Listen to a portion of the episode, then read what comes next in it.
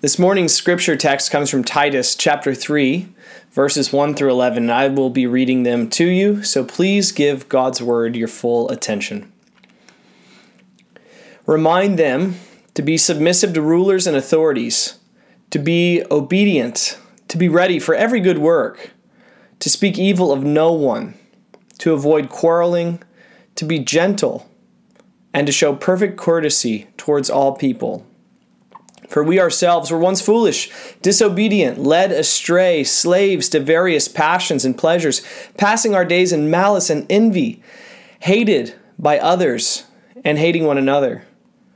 But when the goodness and loving kindness of God our Savior appeared, He saved us not because of works done by us in righteousness, but according to His own mercy by the washing of regeneration and the renewal of the Holy Spirit which he poured out on us richly through Jesus Christ our Savior, so that, being justified by his grace, we might become heirs according to the hope of eternal life. The saying is trustworthy, and I want you to insist on these things so that those who have believed in God may be careful to devote themselves to good works. These things are excellent and profitable for people, but avoid foolish controversies, genealogies, dissensions, and quarrels about the law, for they are unprofitable and worthless. As for a person who stirs up division, after warning him once and then twice, have nothing more to do with him, knowing that such a person is warped and sinful, he is self condemned. This is the word of the Lord for our church, and it is given for our good. Let's pray. Our Lord, we thank you for your word that you have given to your church, and we pray now, as we reflect on this your word, you would speak to us, to each one of our hearts and minds. You would speak to us so clearly through this your word, we would know we have met with you. And having met with you, we would understand more deeply what it means to be your people, what we have received and what we are called to do. Speak through this your word. Your servants are listening. We ask you this in the name of Christ. Amen. Well, this morning I want you to imagine it's the second century and you're in the Mediterranean. The church has been under extreme persecution from the Roman Empire for some time, but it is getting worse and worse. And Ignatius, a bishop of the city of Antioch, who's roughly 80 years old, is arrested He's sentenced to death, and he is sent to Rome to be executed in the Colosseum. And on his long journey to Rome, he writes a series of letters. We have seven of them in our possession still today. And he wants, as he heads to Rome to die, to instruct the church as to how to live in such a difficult time when Christianity is so deeply despised. And you know what he argues in those letters? Especially in the letter to the church in Ephesus, you know what he, he argues the church ought to commit themselves to doing? They ought to do good. He argues in doing good, the Christian community could instruct the lost world through their actions. Do good. Now imagine it's the fourth century. We're in the city of Cappadocia, maybe four and a half hours north of Antioch by our cars today. And the church is in the midst of an incredible battle. There's a party within the church called the Arians who do not believe Jesus is as divine and as eternal as God the Father. There's another party that's questioning the divinity of the Holy Spirit, and the church is splitting and fragmenting everywhere you look. And one man named Basil of Caesarea has taken leadership and taken a a, a, profound role in defending what we now call the Trinity, Orthodox theology, that God is uh, three persons in one being. And the weight of the church's Orthodox teaching about what we believe about God is on this man's shoulders. And yet, in his most famous sermon, and in his most persistent call to his church, do you know what he told his people to do? To do good. He used his life to lay the foundations for public hospitals, much as we know them today. His call do good. Now let's imagine it's the 13th century. We're in Italy and the church has grown in power. It has become socially accepted, so much so that the political power has fallen and collapsed onto the power of the church. The church is a place for great wealth. The offices of the church have been corrupted. Though the eastern front of the Christian empire is being threatened by Islam, the church has the resources and money to call for a war, a crusade, to attempt to fight this back. And one man finds this difficult and even reprehensible. A man of great wealth renounces his wealth and he travels around preaching, calling for reform. And you know what he preached everywhere he went? Do good. He preached this The deeds you do may be the only sermon some person will hear today. Do good. Now we're in the 16th century. We're in Europe. We're in Germany. The whole map of Europe is being reconfigured by religious and social upheavals that had as their catalyst the Reformation. And the church is in an intense debate about how salvation works, how God's grace interacts with our good works. And at the center of that debate is one man, Martin Luther, who was dogged that our good works contributed nothing to our standing before God, nothing to our salvation. And despite his persistent preaching against good works being the grounds of our standing before God, do you know what Luther consistently taught his people as he pastored and preached? Do good. Specifically, he was noted for saying, somewhat tongue in cheek, God doesn't need your good works, but your neighbor does. Now it's the 20th century in El Salvador. The country's in a state of crisis. There's been a revolutionary government that overthrew the establishment government, and the revolutionary government has proved to be more destructive than the previous administration. And to show forth their power and to put fear inside of the people, the revolutionaries have been systematically murdering Catholic priests in the public sphere driving fear in people's hearts and minds, warring against the church, telling the church that ultimately they were the ones that had power over El Salvador.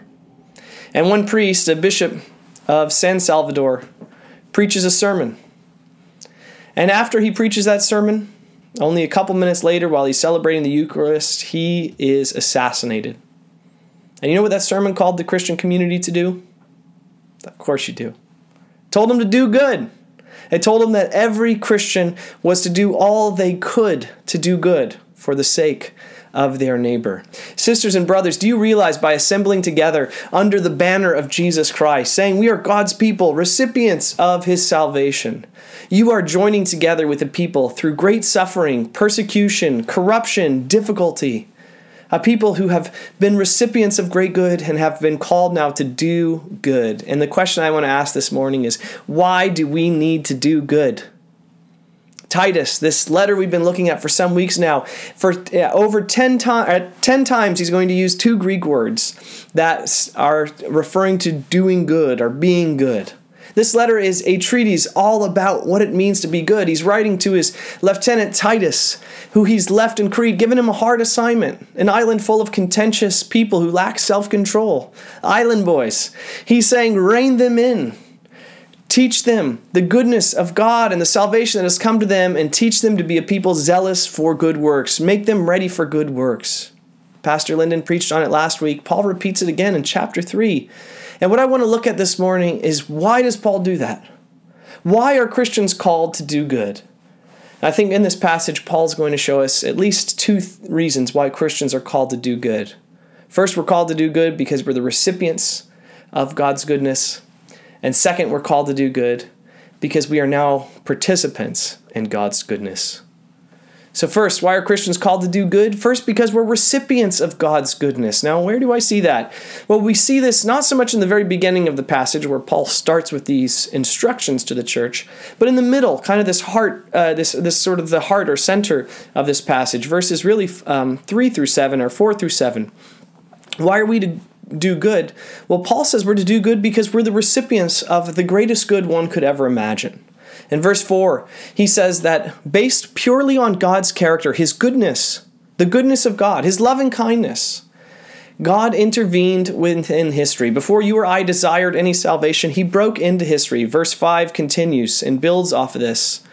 That it, not based on any work we have done, but all because of God's mercy, God broke into our world. And what did He do? He scrubbed us, He washed us with regeneration, with rebirth, with renewal and he poured upon us the Holy Spirit richly. Most commentators believe that this is, at least historically, we believe this is some sort of veiled reference to the sacrament of baptism.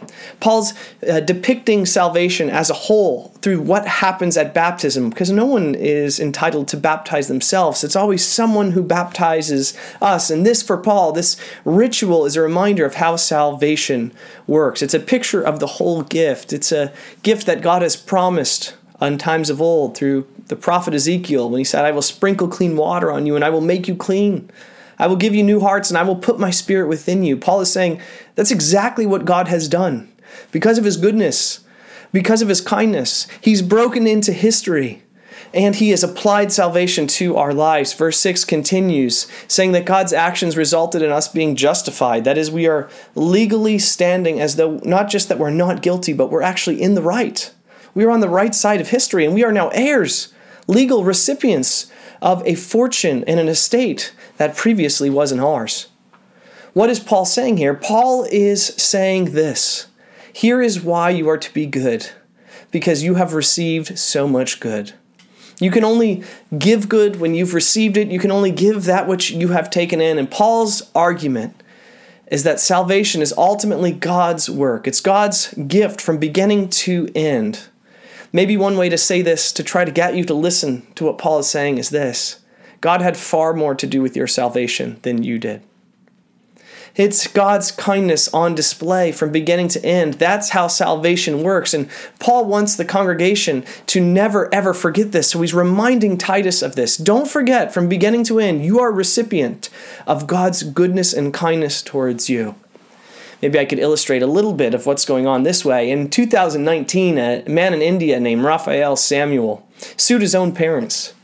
And his complaint to, to the courts was that he came into the world without consent. And in his opinion, this was just as heinous as being kidnapped or being placed into slavery. While Mr. Samuel had other political goals, uh, he illustrates for us something very, very important, and that is this that no one can consent to their birth. Now, why do you think that is? think hard. Why can't you consent to your birth? You're not alive. And that's the point Paul is pounding over and over and again in this passage where he's going to call us to be good, to do good works, to be committed to doing good. Here's why because the salvation you received was ultimately like being born, it was a gift that came upon you without your consent. And salvation is not a gift that anyone would ever sue the giver over. You didn't cons- consent to being born again any more than you consented to being born. It was all the result of the goodness of God. God's goodness brought salvation into our world when there was nothing we can do. Why are we to do good? Because we have received salvation 100% based out of the goodness of God. Nothing we contribute towards it. And this is important. You know why? Because there's all kinds of bad motives that will lead you to do good. One is guilt. I don't know if anyone in here knows anything about being motivated by guilt. I don't know if anyone who is listening to this sermon knows a thing about guilt driving you to do things like, oh, I don't know, sit on a couch and watch a YouTube live service of a church. I know that's why some people stick with the service and stick with our church. Listen, if we do good because God has been good towards us, if we do good because God loves us, then we do not need to be motivated by guilt. There is nothing more than can be done. The fullness of salvation has come to us because of the kindness of God, not because of anything we have done. There is no need to do good out of guilt. But there's another reason to do good, and that's to do good out of pride, believing yourself to be better than you really are looking down your nose at others, being condescending, assuming the Christian community has their act together. Thank you very much. And that's why we are kind to the poor and kind to our neighbors and coworkers. No one likes to receive this kind of goodness. And this kind of goodness forgets that the only reason we are called to be good is because we've been recipients of God's goodness. There was nothing inside of us worthy of God sending His Son to die other than the fact that His love was upon us. And there is no reason we can do good out of pride. Now, this is why we are called to do good because we've received good. But why are we called to do good? Now, next, we're going to look at we are called to do good because we are the we are now participants, Not just recipients, but participants in God's goodness. Now, where do we see that? Well, if you look at some of the specific instructions that Paul gives, he reminds us to be submissive to rulers and authorities, to be obedient. Why? Because it's good for Christians to blend in? No. We're to do these things so that we're ready to do all kinds of good works. In fact, we're to stay away from speaking uh, evil of others, quarreling. We're to be gentle, perfect, perfectly courteous. Why? Because these are the good works God has prepared for us.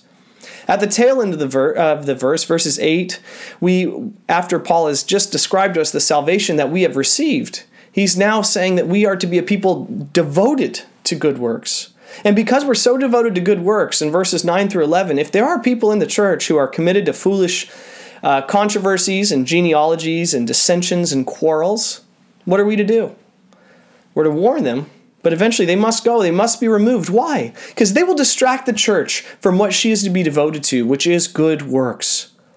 Paul is telling you and me this we are not only recipients of God's goodness, but now participants of God's goodness into the watching world. Think of it this way this is the, the, the story of where the Bible has been heading all along. What happened at creation? Did not God speak? and his and, his, and the world came into existence and the spirit was hovering over the waters and did god not out of that chaos bring out of that chaos order eventually bringing all creation as we know it including humanity and what did he tell humanity as recipients of the gift of life kick up your feet enjoy it no there was good work to do fill up the world with the goodness of god image bearers of god all over the earth and when humanity rebelled against god and chaos reigned on this earth, what did God do? Did we not did we not again find water? God scrubbing, cleansing the earth with water and saving one man, Noah and his family. And as the water finished its cleansing work, did God not tell Noah, this recipient of the goodness and kindness of God, the salvation of God, did he not tell him to go and do good, fill up the earth with image bearers of God? And yet humanity still divulged into more chaos, more rebellion, lacking the reflection of God's goodness in all that they do and did. And what did God do? Did he not call out one man named Abraham? Did he not set his affection on this man purely out of his goodness, out of his mercy, out of his grace? And did he not from this man rise up a nation? But what happened to this nation? A drought came over the earth and they were enslaved in Egypt. But what did God do? Did he not use his strong arm again to break into creation? Did he not use water again to cleanse his people, to push them through these divided walls of the water, to save and rescue them through water, and yet crush their enemies as they pursued them, Pharaoh's armies pursuing them as the waters fell upon them? Did he not give them a new birth, a new lease on life through the waters? You see, that nation, as they were recipients of the goodness of God, what were they immediately called to do? To live out that goodness, to be bearers of that goodness and all that they did. Listen, Paul is telling Titus this. You are participating in a story as old as time, as old as creation. This is why I think Paul is using the ritual of baptism to talk about salvation in this passage. He's saying, look, the goodness of God is broken into history again. Where there's water coming on people again, there's a washing, there's new life, there's a second lease. You are the recipients of God's goodness, but here's the deal as the prophets foretold, God's renovation plan is rolling out, and now, not only are you the recipients of God's goodness, but you are to be the participants in God's goodness, in His grand renovation plan as it rolls out over all the earth, flooding the world with the goodness that we have received. Paul is saying this Friends, God is making everything new. And as recipients of God's goodness, we must never forget that we were once in the same situation as all of those around us. Every non believer you will bump into, you have far more in common with than you have different. That's what verse 3 is reminding us. But Paul is telling us that we are not just recipients of God's goodness, we are now participants in God's goodness. We are part of an ongoing story that started back in creation. And this is an important story that we must never forget. Because ours is a time l- with loud stories bursting onto the scene everywhere we look. There's a story of fear, a story of panic that so many of us are hearing every time we turn on the news or flip around the internet. Our culture is rejecting Christianity and we, we worry maybe we are on the wrong side of history. We question what the future of the church is. We see the steady decline. We wonder how committed to Christianity we should be. This story of fear is all around us, and people in the church peddle it as well. And you know what the problem of this story of fear is? Is it's going to keep you from doing good. Listen, friends, you have nothing to fear. Salvation has been accomplished by God. You are heirs to an eternity with our Savior. There is no reason for you to fear. Salvation is secure. New creation is being poured out. The whole world will be flooded with it. Stay away from fear. But there's another story coming out, and unfortunately, it's coming out here in Canada just like it is elsewhere in the world. And that story is a story, as one pastor calls it, a story of conquest. The idea that the church is now called to dominate the civil authorities, win the battles, especially in court. That's how we're going to save the culture for Christ. Listen, there, there is a call upon the Christian community to be involved in the public sphere, but things have gotten silly.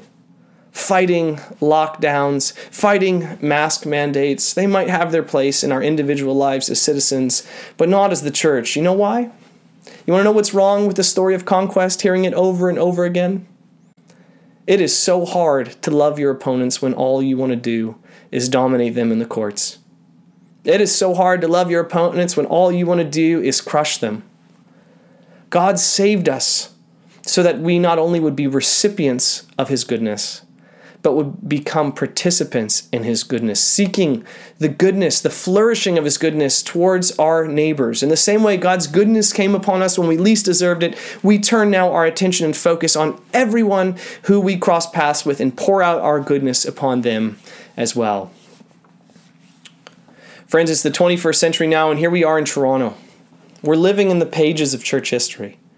For the first time in our lives, we got to see pastors speak our language that look like us get arrested for defying government orders. We saw churches with fences around them and pastors continuing to start. Uh, um, this continuing to start uh, engaging with and battling with the civil sphere. At the same exact time, what else did we see?